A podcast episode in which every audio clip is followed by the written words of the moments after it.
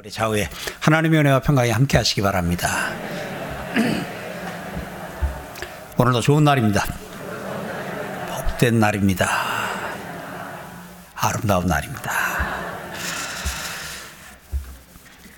누가복음을 통해서 하나님 주신 은혜를 계속 좀 같이 듣고 또 나누고 있습니다. 먼저 본문을 쭉 한번 살펴보겠습니다.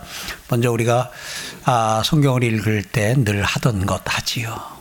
오늘 이 본문이 어떤 배경인가 하는 겁니다. 언제 예수님께서 십자가를 지시기 바로 전날 밤 예수님은 마가 요한의 다락방에서 제자들과 함께 마지막 식사를 하셨습니다. 마지막 식사를 하신 후에 밤이 늦은 시간 예수님께서는 성 안에 있는 마가 요한의 다락방을 나와서 이제 겟세마네 동산으로 향했습니다. 겟세마네 동산을 설명하려면 조금 그 지형을 좀 설명해 드리지요. 예루살렘은 산이었습니다. 그래서 아브라함이 그 아들 이삭을 번제로 드리려고 갔던 산 이름이 모리아산인데 그 모리아산이 바로 예루살렘입니다. 그러니까 예루살렘은 높은 산입니다. 그 다음에 그 맞은편에 산 하나가 또 있습니다. 그 산 이름은 감난산, 올리브산이라고 합니다. 그래서 이 두 산 사이의 가운데로 골짜기가 이렇게 나 있습니다. 그 골짜기가 기드론 골짜기입니다. 여기는 비가 오게 되면은 시내가 됩니다. 비가 멈추게 되면은 그냥 길이 됩니다. 그래서 우리나라에는 흔치 않지만 그 땅에 성경의 땅에 가보면은 우기 때는 거기에 이제 이렇게 시내가 되고 또 뭐 조금 큰 경우엔 강이라고 부르기도 하는데 그렇다가 또 이제 건기가 되게 되면 그냥 길로 사용하는 그러한 골짜기가 있습니다. 그래서 기드론 시내 혹은 기드론 골짜기라고 성경에 나와 있습니다. 그래서 이 예루살렘 성에서 이렇게 내려와서 기드론 골짜기를 지나서 다시 이렇게 감난산으로 올라가는데 감난산으로 올라가는 그 초입에 그래서 제가 표현할 때 겟세마네 동산을 감난산 자락이라고 표현하는 것은 감난산이 이렇게 있으면 그 감난산 이쪽 자락 끝에 이 기드론 시내, 기드론 골짜기 바로 거기 근처에 이 겟세마네 동산이 있습니다. 지금 여러분들이 이제 성경지리 연수를 혹시 현장으로 가보게 되면 지금 그곳에는 만국기념교회라는 교회당이 거기 서 있습니다. 이름이 그렇게 지어진 것은 여러 나라로부터 지원을 받아서 기념교회당을 지었다 해서 만국교회당으로 불리는 그 교회가 거기 자리 잡고 있는데 예수님은 이제 지금 그 겟세마네 동산에 이르셨습니다. 마가 요한의 다락방에서 저녁 마지막 식사를 하시고 그리고 예수님은 그 겟세마네 동산으로 이동하는 중에 길에서 예수님이 말씀하신 것이 지난주 우리가 같이 나눈 대로 전에는 내가 전도여행에 대해서 아무런 준비도 하지 말라 그랬는데 이제는 전도여행을 위해서 준비하라 하는 말씀을 들었습니다. 그리고 예수님은 이제 겟세마네 동산으로 향하셨습니다. 이제 잠시 후 이제 예수님은 거기서 잡히시게 됩니다. 그 예수님이 어떻게 보면 제자들과 함께 하면서 마지막 시간을 보낸 곳이 바로 이 겟세마네 동산입니다. 자, 오늘 그걸 염두에 두고요. 오늘 한번 볼까요? 본문을. 예수께서 나가사 습관을 따라 감난산의 이름에 여기서 감난산은 이제 예루살렘 성 맞은편에 있는 감난산 가리키고요. 그래서 실제 가신 곳은 감난산 자락, 감난산 끝인데 감난산 자락도 감난산이고 감난산 정상도 감난산입니다. 그래서 이제 감난산 겟세마네에 가심에 제자들도 따라갔더니 제자들과 함께 간 것을 기록하고 있습니다. 40절에 그곳에 이르러 그들에게 이르시되 유혹에 빠지지 않게 기도하라 하고 예수님께서는 제자들에게 기도할 것을 말씀하시고 41절에 그들을 떠나 돌 던질 만큼 가서 무릎을 꿇고 기도하셨다 라고 기록하고 있습니다. 그래서 제자들과 일정 간격을 두고 예수님이 무릎을 꿇고 기도하셨다. 42절 기도의 내용이 아버지여 만일 아버지의 뜻이었던 이 잔을 내게서 옮기시옵소서. 그러나 내 원대로 마옵시고 아버지의 원대로 되기를 원하나이다 하셨습니다. 43절에 천사가 하늘로부터 예수께 나타나 힘을 더하더라 하고 그날 밤에 있었던 일을 기록하고 있습니다. 44절에 예수께서 힘쓰고 해서 더욱 간절히 기도하시니 땀이 땅에 떨어지는 핏방울같이 되었더라. 그래서 이 본문의 근거에서 예수님이 겟세마네 동산에서 기도하실 때에 땀방울이 핏방울같이 되도록 땀방울이 핏방울같이 되도록 간절히 기도하셨다라는 표현이 나오게 된 겁니다. 45절에 기도 후에 일어나 제자들에게 가서 슬픔으로 인하여 잠든 것을 보시고 이르시되 어찌하여 자느냐 시험에 들지 않게 일어나 기도하라 하시니라. 이제 이게 오늘 본문의 내용입니다. 우리가 이 본문의 내용을 조금 보면서 상식적인 거 한두 가지만 좀 말씀드릴게요. 마태, 마가, 누가 이렇게 세 복음서를 통칭해서 이 세 복음서를 가르치는 용어가 있습니다. 그게 뭐냐면 공관복음입니다. 공, 같이, 관, 봤다. 예, 그래서 이 공관복음 하게 되면 마태, 마가, 누가 세 복음서를 가리킵니다. 그 다음에 이제 사복음서 하게 되면 요한복음이 거기에 이렇게 같이 들어갑니다. 그래서 이제 이 사복음서를 같이 함께 보기도 하고 때로는 이 마태, 마가, 누가 공관복음만 따로 이렇게 좀 구분하기도 하는 것을 봅니다. 그 다음에 이제 제가 가끔 설교 중에 또 저뿐만 아니라 우리 교육자들도 설교 중에 평행 본문을 참고하면 평행 본문에 따르면 이런 표현을 씁니다. 이건 무슨 말이냐면 예수님이 하셨던 사역이 마태복음에만 기록되고 누가복음에만 기록된 경우도 간혹 있습니다만 대부분 이제 이 예수님이 하셨던 사역은 이 마태, 마가, 누가 이 공관복음에 다 좀 기록이 돼 있고 때로는 요한복음에도 기록이 돼 있어서 이제 그 마태복음을 강해하면서 마태복음을 설명하면서 마가복음이나 누가복음이나 요한복음에 기록되어 있는 그 예수님이 그 일을 하실 때의 어떤 상황이나 이런 것들을 이제 이렇게 추가로 좀 설명을 하는 경우가 있습니다.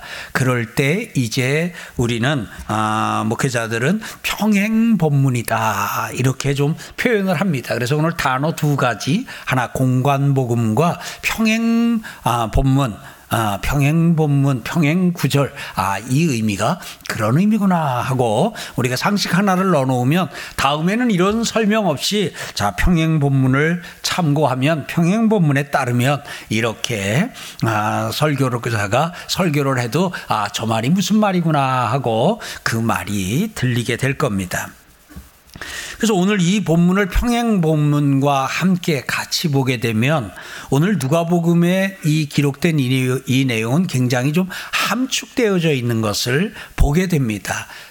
이제 다른 평행 본문을 보게 되면 여기서 조금 더 이것이 좀 길게 좀 설명이 되어져 있고 제자들에게 예수님께서 가서 기도하라 그리고 기도하시다가 또 와서 기도하라 그러시고 또 와서 기도하라 그러시고는 나중에는 그냥 자라 이제 이런 내용도 있고 그리고 예수님이 너희가 마음은 원이로 돼 육신이 약하다 이제 이렇게 말씀하신 내용도 있는 것을 봅니다. 근데 이제 누가복음에서는 그 내용을 다루지 아니하고 평행 본문에는 겟세마네 동산이라고 감난산의 어느 지역으로 예수님이 가셨는지 이렇게 좀 나와 있지만 또 누가복음에는 그렇게 겟세마네라고 하는 지명이 나오지 아니하고 큰 그 위에 큰 지명인 감난산이라고만 이렇게 좀 나오고 있는 것을 봅니다. 자, 이제 이렇게 해서 경우에 따라서는 이제 이런 것들을 좀 설명하기 위해서 누가복음 복음을 강해하면서도 평행 본문인 이제 마태복음이나 마가복음을 같이 거기에 나와 있는 것도 같이 설명을 하면서 또 은혜를 나누기도 합니다. 오늘 이 본문을 보면 예수님에게 습관이 있었습니다. 이 습관은 나중에 보면 제자들에게도 그 습관이 이어집니다. 예수님의 습관, 오늘 보니까 예수께서 나가서 습관을 따라 감난산에 가시매 그랬어요. 여기까지만 읽으면 아, 예수님의 습관은 등산이시구나.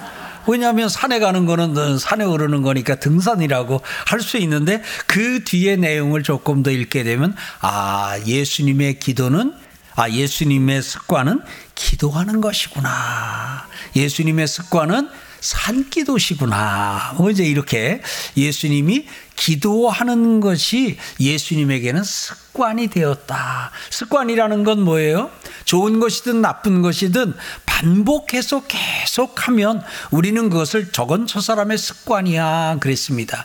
근데 이제 가끔은 이제 습관적으로 기도하고 습관적으로 주일이면 교회 나오고 막 야단을 치는 경우도 있는데요. 이제 그 습관적으로 기도하고 습관적으로 예배드리고 습관을 따라서 선을 베풀고, 여러분 그건 참 좋은 일이거든요. 근데 이제 그게 이제 그 마음을 담지 않은 가운데서 이제 어떤 그 이런 걸 하게 될 때는 거기다 적자를 하나 넣어가지고 습관적으로 하게 되면 이제 이게 부정적인 의미로 좀 사용이 되는데, 우리는 기억해야 됩니다. 이 좋은 습관, 또 이 기도하는 것, 이런 습관은 우리가 좀 본받아야 합니다. 오늘 여러분에게도 제게도 기도가 습관이길 바랍니다. 습관이기를. 그래서 제자들도 이제 나중에 보면 그 은과 금은 내게 없거니와 하고 안진뱅이 일으킬 때 보면은 습관을 따라 그 기도하러 가든, 습관을 따라 기도 시간이 되어 기도하러 갔던 중이었던 것을 보게 됩니다. 그래서 오늘 여기 예수님의 사역을 면밀하게 좀 3년의 사역을 이 사복음서를 통해서 쭉 살펴보다 보면 예수님에게서 반복적으로 계속 일어나는 일이 있습니다. 반복적으로 계속하면 그걸 뭐라고요? 그걸 습관이라 그럽니다. 예수님께서 뭐 하시냐면 복음을 전하는 것. 예수님에게 있어서 전도하는 것은 처음부터 시작해서 예수님이 사역을 공생애를 마칠 때까지 전도하는 것은 예수님에게 습관이었어요. 그래서 사복음서를 보다 보면 이동을 하실 때 이 마을에서 저 마을로 가실 때도 전도하기 위하여, 전도하러, 이런 표현이 있습니다. 예수님은 전도를 보내시는 일뿐만 아니라 예수님 자신이 전도를 직접 하셨던 것을 오늘 성경은 우리에게 가르쳐주고 있습니다. 사랑하는 성도 여러분, 또한 예수님에게서는 말씀을 가르치는 것이 예수님에게는 습관이었습니다. 그래서 어디 가든지, 어느 지역에 가든지, 회당에 가든지, 들에 있든지 예수님께서는 말씀을 가르치셨습니다.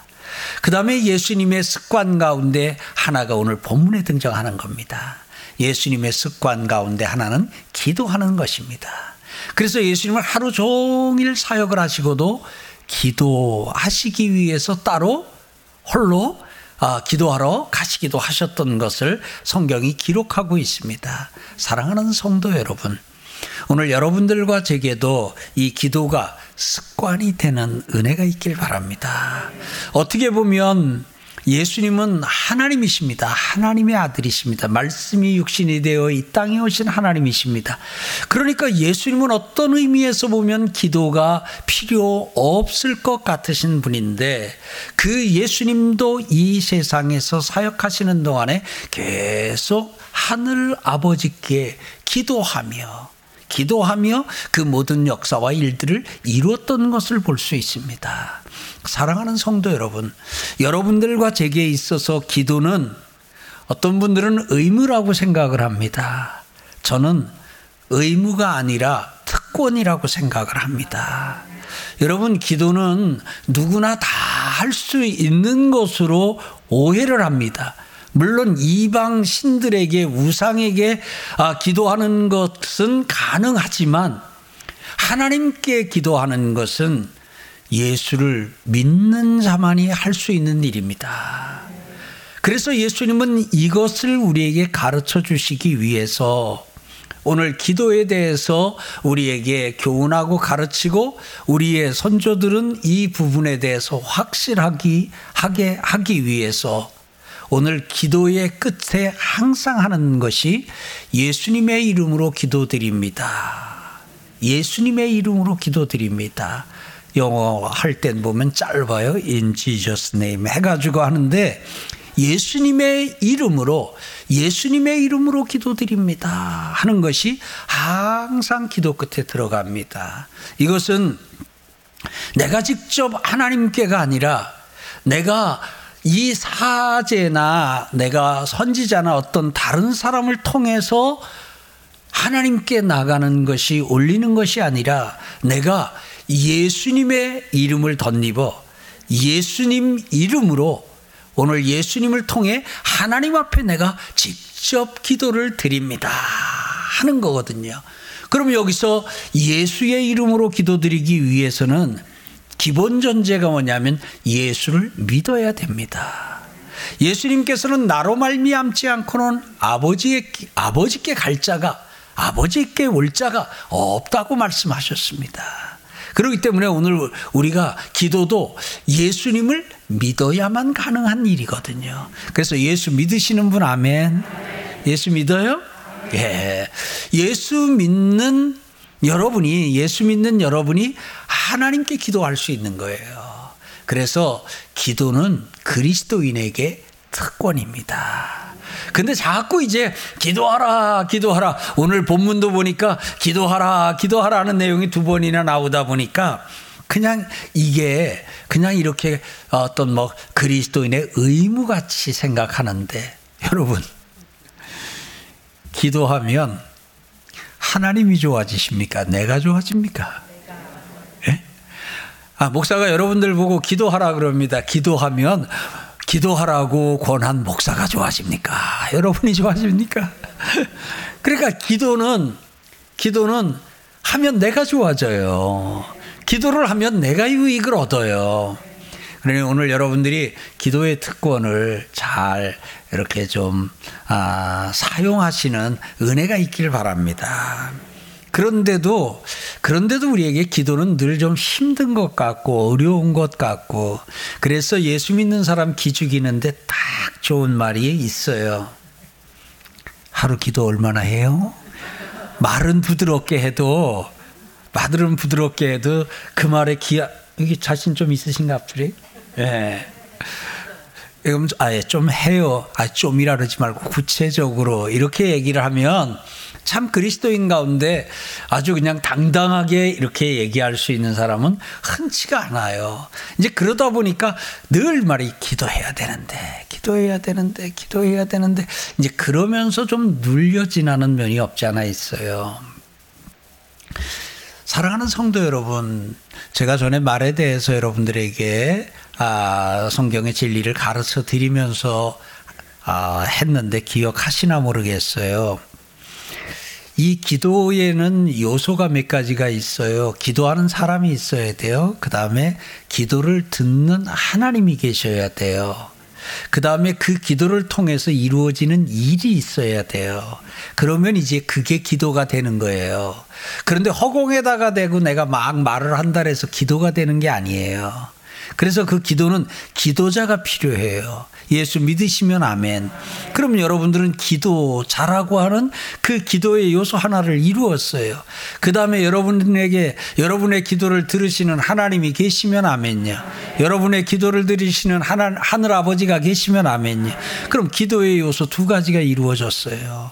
그 다음에 그 기도가 허공을 떠돌다가 사라지는 언어가 아니라 그 기도가 일을 하면 그 기도가 어떤 역할을 하고 어떤 역사를 이룬다면 그래야 그것이 기도입니다. 만약에 허공에 던졌는데 허공에 돌다가 사라지고 그런다면은 그거는 그야말로 헛말이고 헛수고지요. 근데 성경을 보면 하나님께서 내가 들었다 그러셔요. 내가 분명히 듣고 그리고 내가 너희에게 이렇게 하겠다 하는 그 기도의 한 요소인 이것을 말씀하실 때가 있어요. 그래서 여러분, 그 가운데서 여러분들이 이렇게 기도에 대해서 기본적으로 생각할 건 뭐냐면, 여러분들이 하나님의 이름을 부르고 예수님의 이름으로 기도드립니다, 이것만 기도라고 생각하지 않기를 바랍니다. 하나님이 들으시고, 그것을 들으시고 하나님이 일을 하시면, 어떤 응답을 하시면, 그러면 그건 기도입니다. 동의하시면 아멘이요. 그래서 성경은 우리가 여호와를 경외하는 자들이, 성경에서 여호와 경외라고 나오면 신약 버전으로 하게 되면 예수 믿으면 이 말이에요. 여호와를 경외하는 자들이 신약 버전으로요, 예수를 믿는 사람들이 피차에 말하며, 피차는 이렇게 말하는 거예요. 피차에 말하며 여호와께서 그것을 분명히 들으시고, 하나님 보좌 우편에, 하나님 보좌의 앞에 있는 기념책에 기록해 놓으신다. 그러면 우리가 피차 이렇게 주고받는 말이 단순히 나와 너, 우리 둘이 주고받는 말로 한정되고 그게 끝인가요? 아니에요. 우리가 주고받는 말을 누가 들으셔요? 하나님이 들으셔요.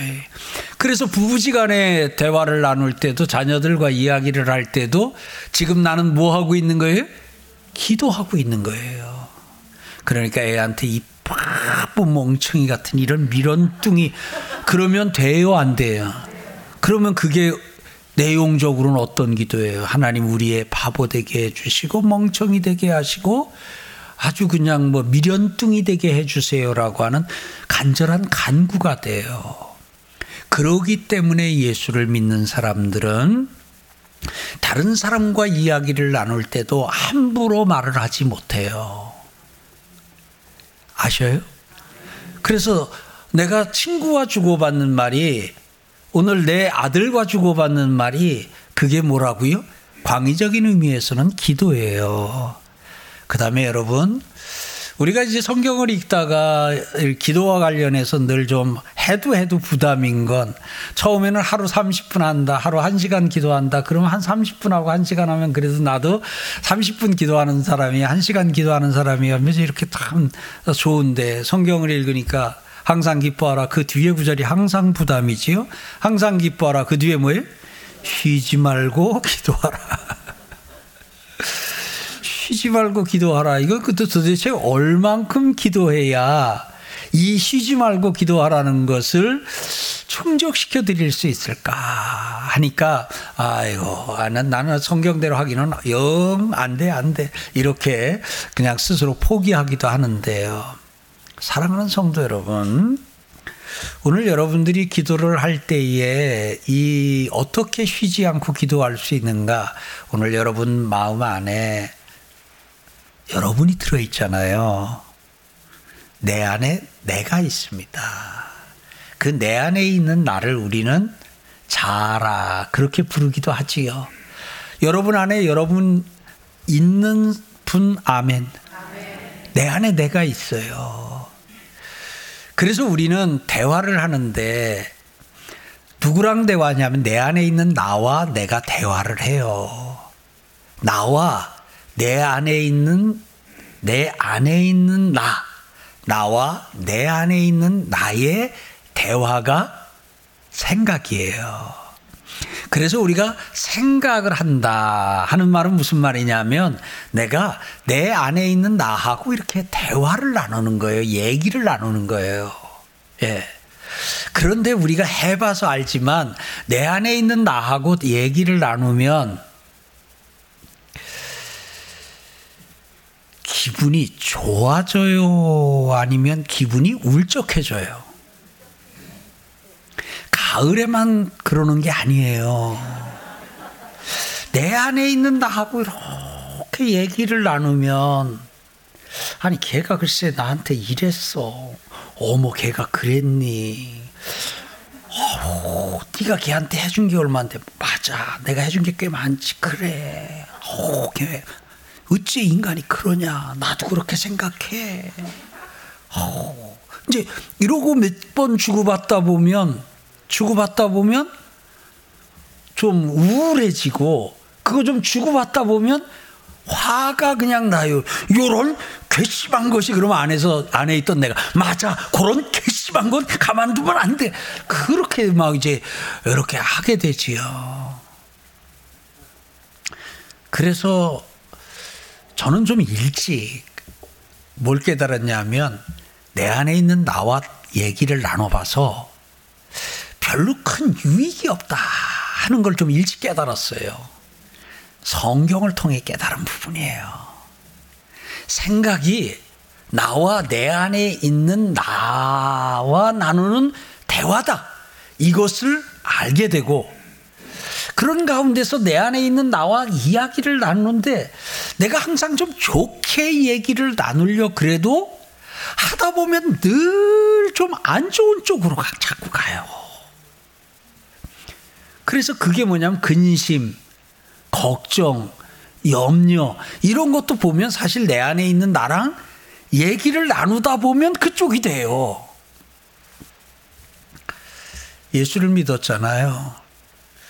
예수님을 마음에 영접했잖아요.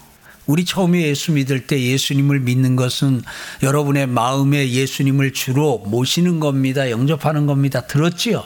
그리고 우리 영접했지요? 자, 예수님 마음에 영접하신 분 아멘. 그럼 지금 마음에 예수님 계셔요? 예, 있어요. 지금 내 안에 나도 있어요. 내 자아도 있어요. 내 안에 나도 있어요.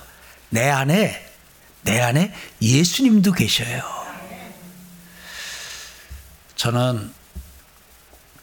저도 깨닫고 저도 적용하고 여러분들에게도 여러 차례 말씀을 드렸어요. 생각의 파트너를 예수로 바꿔라. 기억나시지요? 그 말의 의미가 뭐냐면 이렇게 자꾸 내 안에 있는 내 자신과 이야기를 하면 항상 이게 부정적으로 자꾸 가고 기운이 빠지고 화가 나고 울적해지거든요. 대신 내 안에 있는 예수님하고 얘기를 나누면 참 희한하게도 분도 풀어지고 우울하던 것도 어느 순간에 이렇게 다 밝아지고 그리고 막 낙심이 되었는데도 내 안에 계신 예수님하고 대화 몇 번 나누고 나면 다시 이렇게 용기가 생기고 경험해 보신 분 아멘. 그래요. 예수님, 걔가 나한테요 욕을 했어요. 다니면서 글쎄요 나보고요. 이중인격자래요. 이중인격자 예수님 정말 내가 이런 얘기를 듣고 살아야 됩니까? 어떻게 내가 걔한테 이런 얘기를 듣고 살아야 됩니까? 이제 막 그러면 그래. 근데 나도 그런 얘기 들은 적 있다. 또 그러시. 예수님 무슨 뭐 그런 얘기를 들으시고 뭐 얼마나 저걸 하시고 걔가 나한테 이 뒤 뭐라고 한 줄 뭐 그러면 안에 계시다 그러시죠. 야, 근데 나한테 침도 뱉더라. 너한테 침도 뱉든 내가 침 뱉었으면 가만뒀겠어요. 그냥 아주 그걸 그냥 아주 내가 뭐 그 정도까지는 한 건 아닌.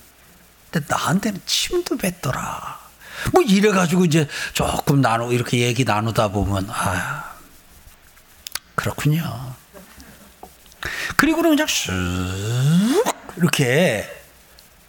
그리고는 이렇게 다시 좀 이렇게, 또 이렇게 새롭게 돼요. 그러니까 자기 자신과 여러분이 보세요. 눈을 뜨고 있는 한 여러분 생각을 멈출 수 있어요? 혹시 눈은 뜨고 있는데 자는 게 아니라 눈은 뜨고 있는데 내가 생각 없이 지나는 시간을 여러분들이 3분이라도 가질 수 있어요? 없어요. 제가 한번 해볼게요. 성경을 한 장 읽는데 1절부터 시작해가지고 25절까지 읽는데 중간에 다른 생각이 들어오면 다시 가서 1절에서 시작하는 거예요. 그래서 읽다가 내가 지금 성경을 읽는데 다른 생각이 들어오면 7절까지 읽다 앞으로 가요. 10절까지 읽다 앞으로 가요. 그렇게 해서 정말 다른 생각하지 아니하고 성경에 집중하는데 몇 시간 만에 그게 가능한지 한번 해보세요. 다른 것도 아니고 성경을 읽는데도 계속해서 지금 생각이 들어와요. 지금 여러분 오늘 지금 설교 들으면서도 지금 별의별 생각 지금 다 하고 계셔요. 다 다 여러분들이 지금 막 더 설교 듣는 것에만 오직 집중하는 것 같지만 이게 우리가 참 그 쉽지 않아요. 듣는 가운데서 계속 이게 그래서 눈을 뜨고 있는 한 우린 생각을 멈출 수가 없어요. 인정하시는 분 아멘. 그런데 그 생각의 파트너를 예수로 바꾸면 어떤 일이 일어나요? 우리는 눈을 뜨고 있는 한 기도를 멈출 수가 없어요. 기도를 멈출 수 없이 기도를 계속하는 거예요. 그러면 그게 어떤 거예요? 쉬지 말고 기도하라는 말씀을 이룬 거예요. 그러다 누구 만나 얘기하면 그것도 기도해요. 자, 생각도 기도고 다른 사람과 나누는 것도 기도고 하다 보면 할 수 있어요. 그래서 오늘 여러분들에게 기도가 습관이 되고 기도가 삶이 되는 은혜가 있기를 주의 이름으로 축복합니다. 오늘 이제 기도는 어떤 의미에서 보면 병원으로 얘기를 하면 예방기도도 있고요. 그 다음에 치료기도도 있어요. 오늘 예수님은 예방기도를 말씀하셔요. 40절에 그곳에 이르러 그들에게 이르시되 유혹에 빠지지 않게 기도하라. 아직 유혹에 빠졌나요? 안 빠졌나요? 안 빠졌어요. 그런데 빠지기 전에 유혹에 빠지지 않게 기도하라. 기도 백신이에요. 예? 기도 백신이에요. 유혹에 빠지지 않게, 여러분들이 지금 유혹에 빠지지 않은 상황에서 유혹에 빠지지 않게 기도해야 합니다. 그 다음에 마지막 46절에서는 시험에 들지 않게 일어나 기도하라. 그러니까 이것도 예방적이에요. 아직은 시험에 안 들었어요. 그런데 기도로 예방하는구나. 기도로 유혹에 빠지는 것도, 기도로 시험에 드는 것도, 기도로 타락하는 것도, 기도로 망가지는 것도 예방할 수 있구나. 아멘. 그래서 여러분 예방기도 많이 하시기를 바랍니다. 그래서 기도로 앞으로 어떤 안 좋은 것들 다, 그게 유혹이든 그게 시험이든 예방하는 은혜가 있길 바랍니다. 그 다음에 그러면 그래서 유혹에 빠졌어요. 혹 시험에 들었어요. 그때 유혹에 빠지지 않게 기도하라 그랬을 때 그때 기도했어야 되는데, 그때 시험에 들지 않게 기도하라 그랬을 때 그때 기도했어야 되는데, 그렇게 후회하면서 계속 살면 안 돼요. 어떻게 해야 돼요? 유혹에 빠졌다면, 시험이 들었다면 그때는 기도가 잘 안 될 수는 있어요.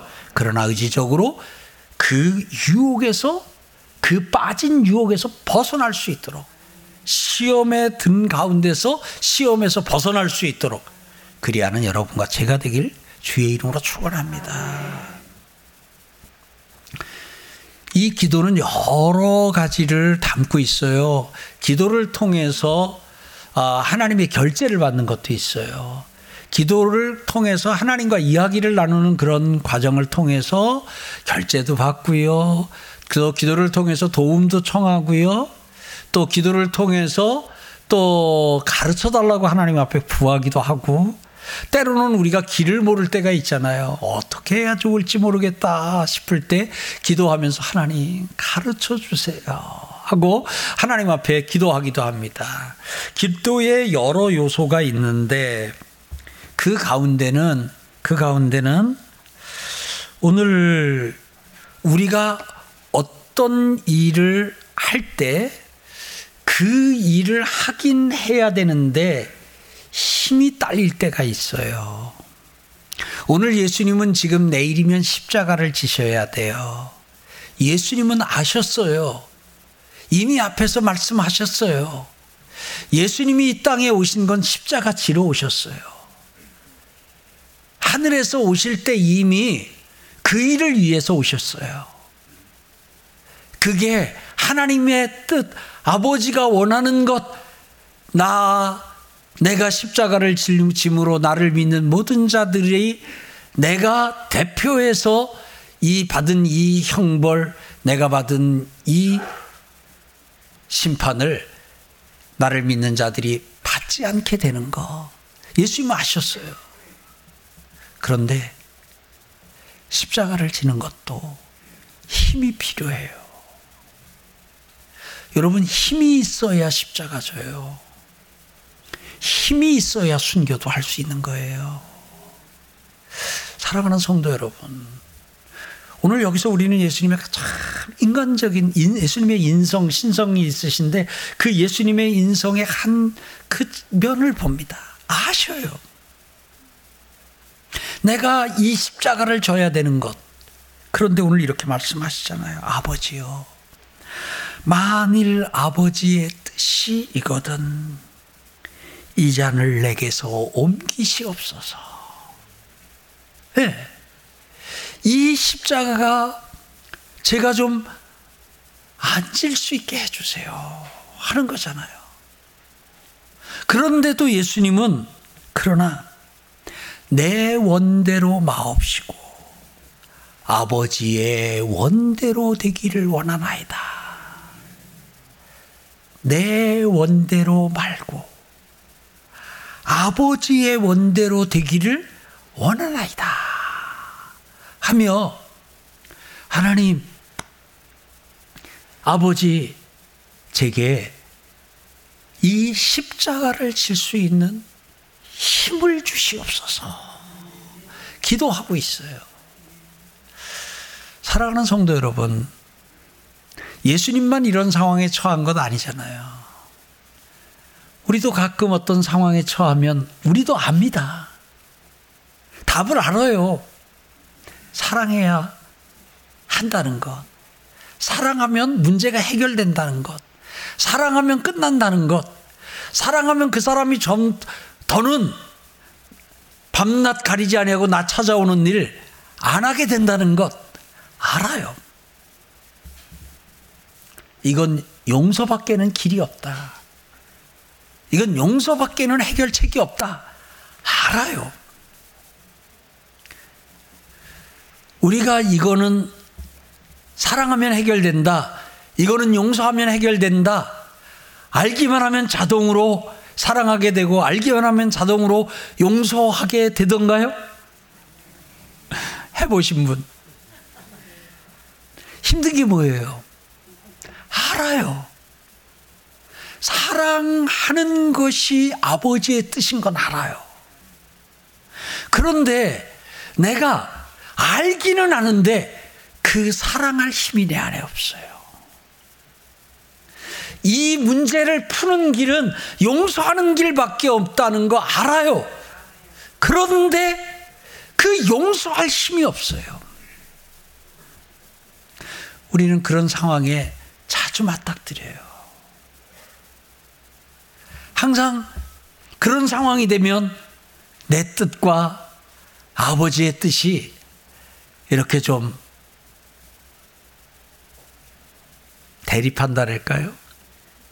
그 둘 중에 하나를 내가 택하고 그대로 해야 되는데, 알기는 알겠어요. 이게 아버지의 뜻인 건, 사랑하는 게, 용서하는 게 아버지의 뜻인 건 알겠어요. 그냥 용서하고 두 팔 벌려 덥석 안아주는 것으로 마무리해야 되는 건 알겠어요. 근데 그 용서할 힘이 없어요. 여러분, 용서해야 될, 이게 용서해야 된다는 걸 아는데도 용서가 안 되고 계속 그러는 건요, 용서할 힘이 없어서 그래요. 사랑할 힘이 없으면 힘 없어도 할 수 있는 미워하는 걸 하게 돼요. 미워하는 건 힘 없어도 해요. 힘쓰지 않아도 돼요. 근데 사랑은 힘이 있어야 가능해요. 부부지간에 아내를 사랑하고 남편을 사랑하고, 아내를 용납하고 남편을 용납하는 거, 남편이 실수했어요, 화가 난다고 말을 했는데 그야말로 가슴에 아주 피멍이 들도록 그런 대못을 박았어요. 그 안에도 알아요. 해결책은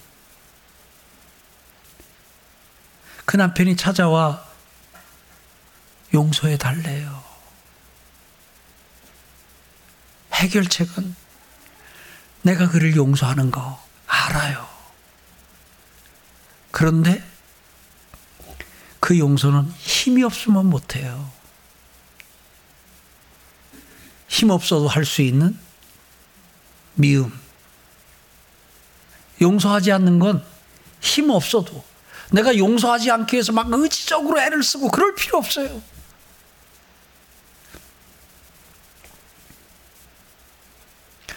오늘 예수님 십자가를 지는 것이 아버지의 뜻인 거 알아요. 그런데도 만일 아버지의 뜻이거든 이 잔을 내게서 옮기시옵소서. 이 고백 속에 뭐가 있냐면, 아버지, 제게 아직 십자가를 질 힘이 없습니다.